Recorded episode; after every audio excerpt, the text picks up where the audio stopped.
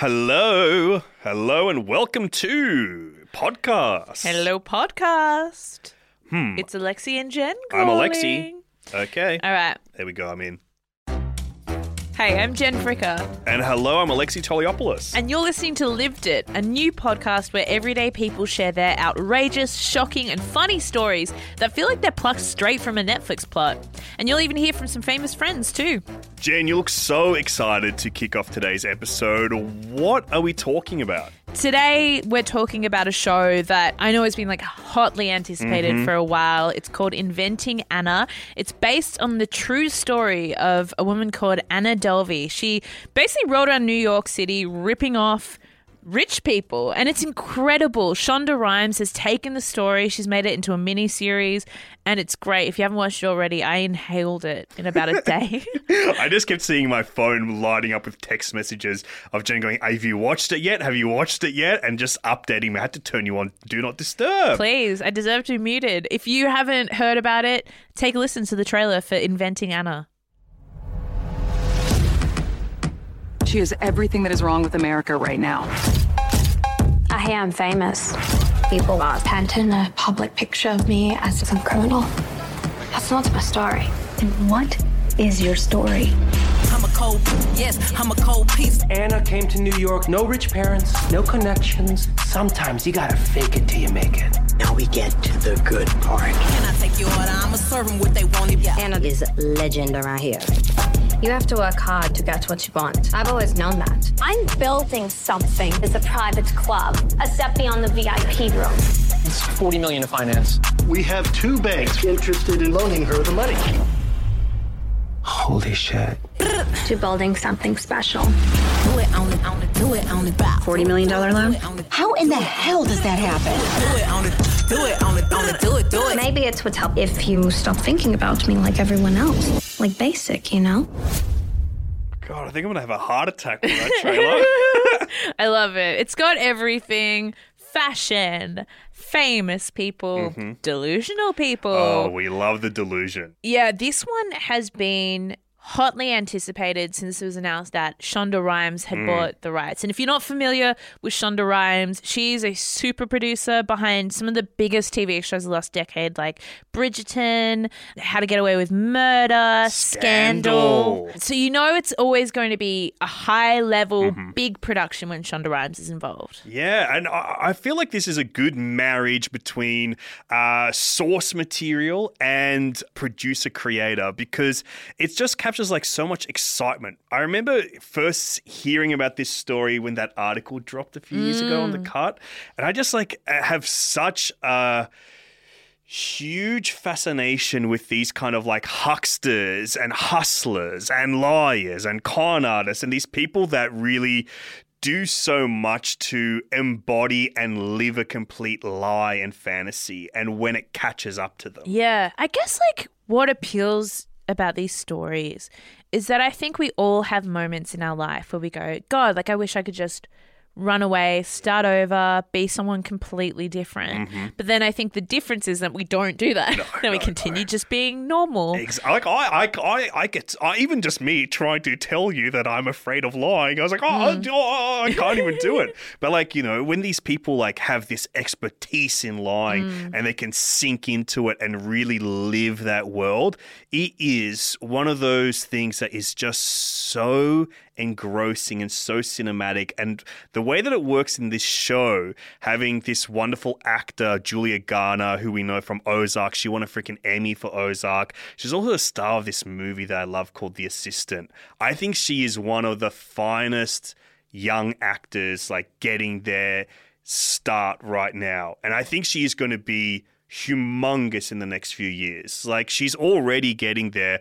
But her performance in this show in particular as this kind of cypher-like person living in this high society as an intruder, as a con artist living this lie and having to like masquerade at all times. It is a truly transformative performance. Like I feel like she's achieved like that true next level of like being able to do something chameleonic as an actor and like embodying someone who embodies so many different things. Yeah. It is a show that is at all times exciting, thrilling in that kind of procedural week to week sense, but then having a performance of this like magnitude, of this level, anchoring it all, it's just riveting stuff. Yeah. And what a role to play, you know, Anna Delvey.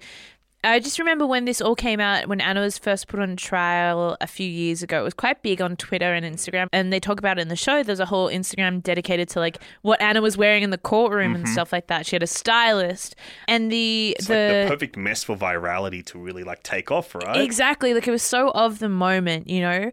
And I guess because there is kind of the element of like an every person thing, because Anna could be any of us. I think people are fascinated with these kind of con artists, these scam artists, because there's a certain level of detachment that you have to be. But then there is a kind of every man aspect to it. Like in order to trick people, you have to know people. Yeah. And I just think that that's so interesting to watch, and it's so interesting to question why people do that. And especially with this Anna Delvey story, I think at the time when it was coming out, people were really captured by it because it kind of represented a lot of things about America and New York in particular, that Americans just love money and they love believing that they're all going to become rich and like the fakeness of that. Yeah, I think you're right, because it taps into that fantasist element where, you know, it's easier to imagine yourself getting to that upper crust if you're just like, if I can just lie and get my way in there on my charms, rather than like having to build an empire of starting from scratch, starting from humble beginnings to building the empire. But the fantasy is to just go, tomorrow my life changes and I'm there. And like these stories of these hucksters that do that, it is like that idea of that shortcut to the quote-unquote American dream, right? Yeah, absolutely. And it's interesting, Jessica Pressler, who wrote the source material, the Cart article that the show's based on, also wrote the article that became the movie Hustlers. Oh, one of my favorite movies in the last few years. Yeah, absolutely incredible. And again, like another story about women just trying to trick people out of their money, rich people out of their money. The future is girl bosses, and fellas, you got to watch out. Robin Hood, more like Robina Hood. That's so stupid. Robin, also a female name.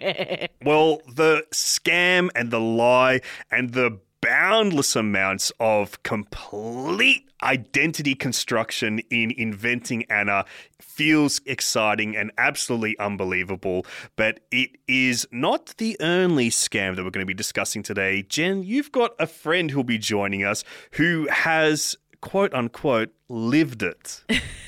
Yeah. Quote unquote trademark copyright lived it. He is absolutely Netflix Presents Lived It. Absolutely.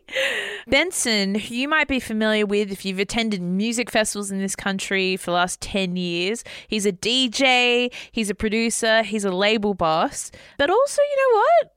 Bit of a scam genius. The next layer in his biography. Yeah. He found a loophole and he exploited it.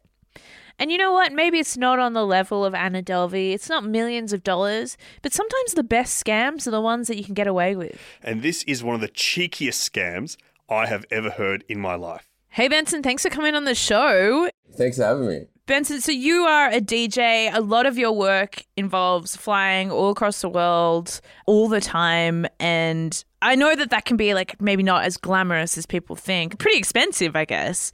Just tell us about the scam. All right. It was an accident. I didn't deliberately go out to do this. It just sort of happened that way. It's probably about 5 or 6 years ago. I was, like you said, traveling a lot. So I'm constantly at airports. Usually just had my routine, cutting it absolutely fine. Like there's no margin for error. I'd be rushing out the door extremely late, forget a bunch of shit, scrambling to the airport, and drive my car in, 99 Commodore Olympic edition, still struggling quite heavily at this stage. Zoom into a long-term car park, the cheapest option I could get. Then I'd get the shuttle. was Splendour in the Grass weekend, and I was running late, and I've pulled up to the long-term car park, and there's just like, there's so many car parks there, and I've never seen this before, but there's just a sign saying full, whole thing's full. Oh gosh. And I was like, I'm fucked here. I think I'm in a bit of trouble here. This is a nightmare scenario. Like, this is something that I would wake up from in the middle of the night, like screaming to myself. Yeah. And I was just like, I was, because I was just so unorganized. I just had, like I said, no margin for error. I'm boarding in about 10 minutes. So I've got no idea where I'm going to park, but I just start driving around sort of the industrial area, the sort of back of the airport. And I saw another car park there. Airport staff parking. Oh, my God. And I was like, duh. I go, well, obviously won't be able to get in there. But I was desperate, so I did a slow drive-by along the fence line where all the cars are parked. Yeah. And I was like, there's no passes or tickets on these cars. I'm going to miss it if I don't try this. So did a U-turn. You know, a little bit of a burnout for good measure. Do a U-turn, go back through. And I just go up to the gate, and I just pressed for the ticket and just spat it out. And I was like, and the boom gate just opened. So I was like, he's done it. He's absolutely done it. Crossing the finish line, arms in the air. Yeah. And I was like, all right, now you're in. Okay, now it's time to get busy. I knew I could park my car. I didn't know if there was a bus or anything that would take me to the airport. But I'm in this situation. And so I drive down the back, park the car in. And there was like designated parking for like different airlines, some car hire companies. So I was like, I was flying with, so I'll park in the space. So you got to live the lie. You got to find the truth in the lie. But at this point, you didn't think it was a lie, right? You just were like, I'm going with it. Yeah, well, I was just immersing myself in the situation, I guess. I was like, all right, cool. How am I going to get there? And then I look, and there's like a little bus terminal in the middle of the car park, and I saw like a bus coming through the gate, and I'm like, this must be the bus driving us to the airport. I didn't even know if it was going to take me to the terminal. But so I like kind of run up. I was wearing an Adidas tracksuit as well, so it wasn't like super convincing. I get to the little bus stop, and there's like pilots, baggage handlers, just anyone that works at the airport. Anyone that looked cool and dressed cool, that looked important, was getting on here. And I'm like, geez, I'm so out of my depth here. Oh my God. Just pretended I was on the phone. What were you saying on the phone? I was thinking I was doing some corporate chat. I don't know. File that folder into this position, please. Synergy. Just following up on our last email. I'm like, okay, I'm on the bus. We're going to get there. They drop us at the terminal. No one said anything. I kept my head down. Went away to Splendour. 5 days. It's a good weekend. I know, Jen, that you've been a few times, and it's a big weekend. Yeah.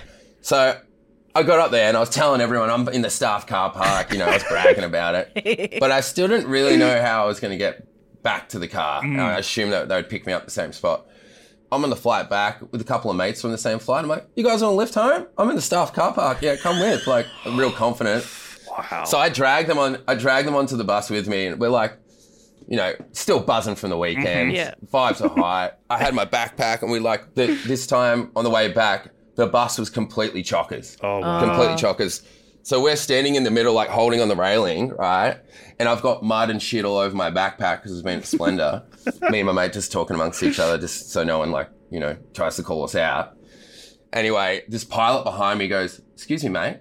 You know this is for staff, yeah?" And I go, "Yeah." And he goes, "You've just got some mud on my arm, on my jacket." And he goes, "And what do you do?" And I was like, "Oh, I'm actually a photographer for we were just covering Splendour in the Grass. So I've just been up all there on weekend. Sorry, you've got the mud on there." Because I was at Splendour in the Grass shooting. He goes, "Really? My son was up there on the weekend, actually." And I go, "Mate, we might have even got a snap of him." I go, "We're going to upload it on the website on like Wednesday, Thursday. So keep an eye out for your son." He goes, "Oh, that's so cool." And then we just started talking about, you know, the weekend and everything. And I just completely convinced myself that I was a photographer.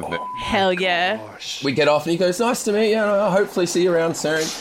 I saw people like going to pay for their parking. I'm like, I had the ticket on me. I'm like, I guess this is what we do. Some people were paying, some weren't.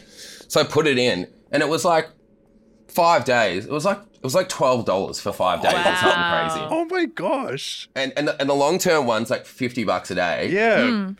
Movie theater parking is more expensive than that. Yeah, so I parked there for the next 3 years. And every time you were on the bus, were you the same photographer? Like, or did you invent like a new character every time on the bus? That was like my backup, but I never got called out after that first time. And actually, I started getting on there so regularly. Like, I would see some of the pilots and would do the little nod and the bus drivers and stuff. It's like, how you going? Like, became friends with them over the course of like 3 years. Saved so much money from it as well. Oh, my God. I didn't want to share it with anyone in case they ruined it for me. Mm-hmm. So I was very protective of this. We appreciate your bravery as well for coming on today. Thank you. And thanks for having me. This means a lot.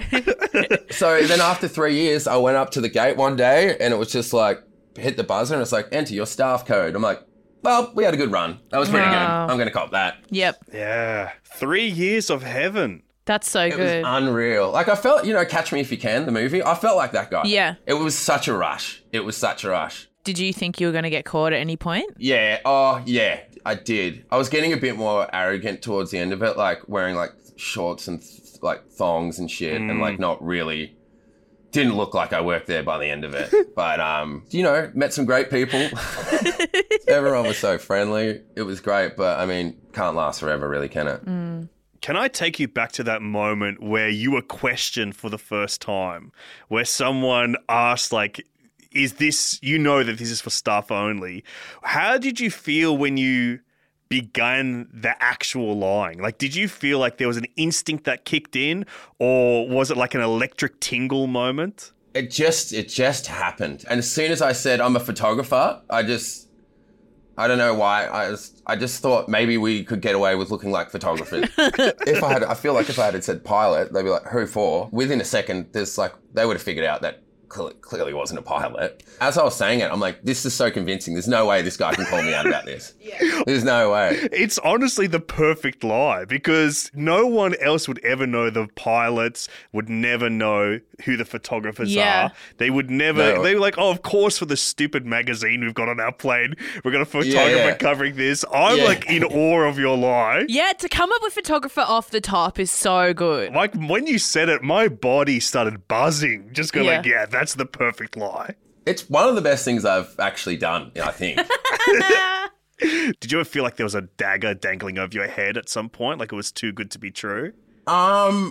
I mean, after the first year, I thought, surely not. Like, actually after the first weekend, when I went back the second time, I got in again. And that's when I was like, all right, we are fully on here. Yeah. Yeah, it just kept going. But, like, every time you rock up, you didn't know if it was going to change. Mm. I'm like, surely they've got to sort this out. You can't just have people like me rocking up and parking there. At an airport, it's meant to be quite a secure area. And you've got a guy rolling in his 99 Commodore, Olympic edition, mind you. Yeah, yeah. And just like, just parking wherever he wants and just getting on the bus with all the pilots. Perhaps it was the patriotism of seeing your Olympic edition car coming through. Yeah. They're like, nah, this guy's a hero. It's the same as wearing, like, you know, a kind of a badge, you know, a little pin that allows you through. Yeah. When you go back to the airport now, do you ever drive past and just reminisce? Yeah, I actually do. I go, it's not too far from the other park. So, like, you know, every now and then take the scenic route if I've got a couple of minutes up my sleeve and say good day to the old family. But, yeah. Benson, this is a fantastic story. It's an inspirational story. It's a story that changed the way I look at airport parking and just rules in general. Thank you, guys. It means a lot, really. It does. Thank you. I appreciate it. It's all fun and games, but let's just, just a reminder not to try this at home. Yeah, or any airport. Or any general car park. I feel like the laws around it are pretty hectic, so don't do it. We don't encourage you to do it. Benson, thank you so much. Thanks for having me, guys. Thanks so much, dude. You're the best. Bye. I'm in awe of this guy right now. Yeah, and if you enjoyed that, make sure you check out last week's episode where we talked about the woman in the house in the window. Oh, fuck me dead. The woman in the house across the street from the girl in the window. Okay, well, you know, hopefully they make season 2 and they shorten the title a little bit for us. Yeah. If you haven't already, make sure you follow us on Apple Podcasts or Spotify or wherever you get your podcasts. And if you want to get in touch with us and let us know what your story is, if you want to share it with us, the best way to do so is leave us a review on Apple or Spotify and tell us what your story is there. Or you can message us over at Instagram and Twitter at the Netflix ANZ account. This podcast was recorded on Gadigal land with executive producers Pariya Taherzadeh and Abbey Lenton. Thanks for listening. Bye-bye. Bye.